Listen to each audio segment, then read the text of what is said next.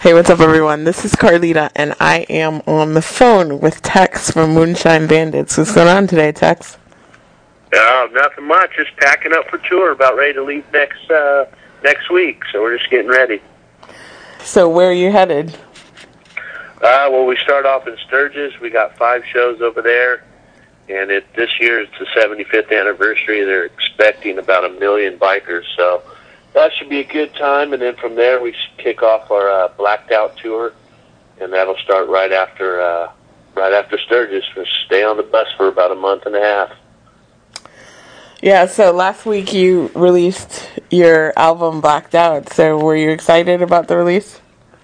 Yeah, we're excited about it. It's doing well. It was on uh, the Amazon charts, number three for country and number five for rap, and then 13 on iTunes. And then Monday we find out what we did on Billboard. So we've been really excited about everybody's uh, thoughts on the album. Sounds like everybody likes it. So.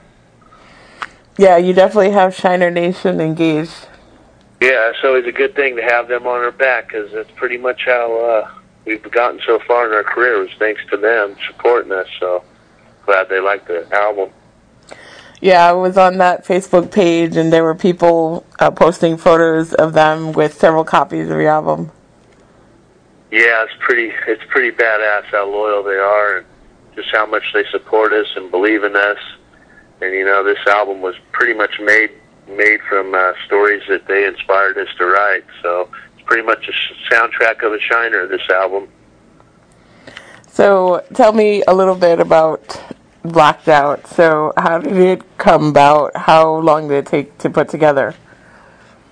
Uh, well, we went into to this album with a different approach. We had a theme in mind. We wanted to make like the working man's soundtrack, you know, for the people that work their ass off and just want to let loose on the weekend. So, with that theme in mind, we went over to Nashville and we wrote a few songs over there with some writers like Ira Dean and a few other guys, Noah Gordon, and uh, you know, not all the styles of writing fit for this album, but we were able to take some of the concepts and rework them for our sound.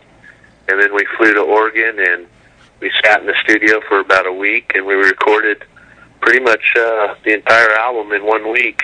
And then all the mixing and mastering was done in uh, Detroit. So it was a wham bam thing, but it, it came out to exactly what we had hoped it'd come out to. So you mentioned you worked with Ira Dean. So how was that experience? Ira was cool. I mean, it was the first time we met him. Our manager hooked it up, and we met Ira, and uh, we kind of just talked for a while. He's he's a funny guy. I mean, he's got so many stories about when he lived with Johnny Cash or all the other country musicians he play, he's played with or partied with back in the day. And we just kind of shared road stories for a while. Then we uh, sat down and wrote a song. Then after that, he was like, "Hey, why don't you come out to?" Uh, he was in an acoustic show over in Nashville, so we went out, hung out with him there at his show, and then he invited us to his ranch, and uh, we went out to his ranch and wrote "I Earned It" together, and uh, just it was great. I mean, he's a great guy. He's a great songwriter and musician. He's very talented. Nice.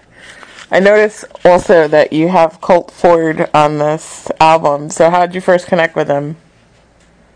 Well, Colt, he's always been a friend, and shit, he's part owner of the record label we're on, so it's pretty pretty easy to connect with them. I mean, uh, we've always shared uh, the stage a few times. We've toured with them, um, and just writing. We've wrote, I think, two or three songs with them now, and they've always been on the top of our uh, sales list as far as when we work together. The song always does pretty well, so uh, we sent him a song and said, "Hey, would you be interested in getting on this song with us?" And he was immediately like, "Yeah, man, it's a perfect fit for me." So we nailed it, knocked it out, full throttle. Yeah, he was on uh, We All Country last year, right? Yeah, he was, and then uh, before that, we did a song with them called "For the Outlaws." It was pretty much our biggest song to date, and uh, Yeah. yeah, a lot of bikers all across the U.S. love that song. So it's it's good working with Colt, man. He's a talented uh, songwriter. Yeah, and also you collaborated again with Demun for Rehab. Yep, Demun. Uh, he's doing his own thing now, and and uh, he's always been a friend. I talk to him probably one, at least once every other week. Um, we've toured so many times together, so it was just fitting that we get him on this album. Yeah, you you definitely work well together. Yeah, we we like his style. Yeah, and uh, when I had last spoken to you about a year ago, you were about to go on tour with the Lacs, and you collaborated with them on this new album.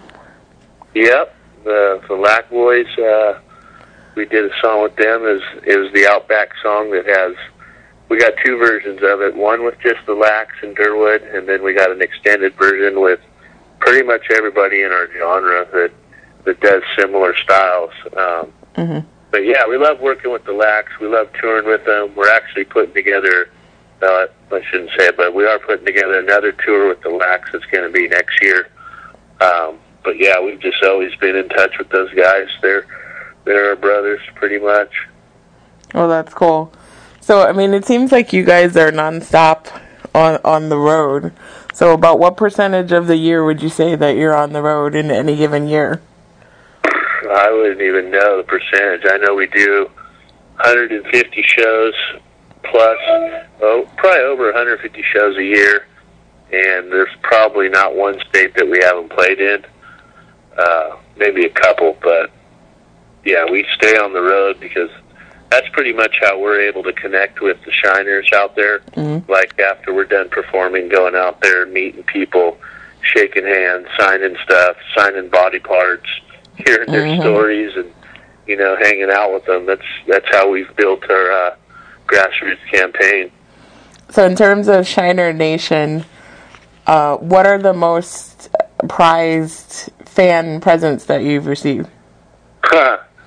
Uh, right off the bat, I mean, I received a Purple Heart a couple of years ago from a, a, sh- a Shiner. I, I mean, it was just crazy. I couldn't even Wow. even want to accept it. I mean, it was just mind blowing. It was very emotional, and then uh, you know, but it was it's pretty amazing. We've we've seen we've received a lot of challenge coins from soldiers Wow. um, a lot of cha- uh, coins and s- stuff from uh, motorcycle clubs across the U.S.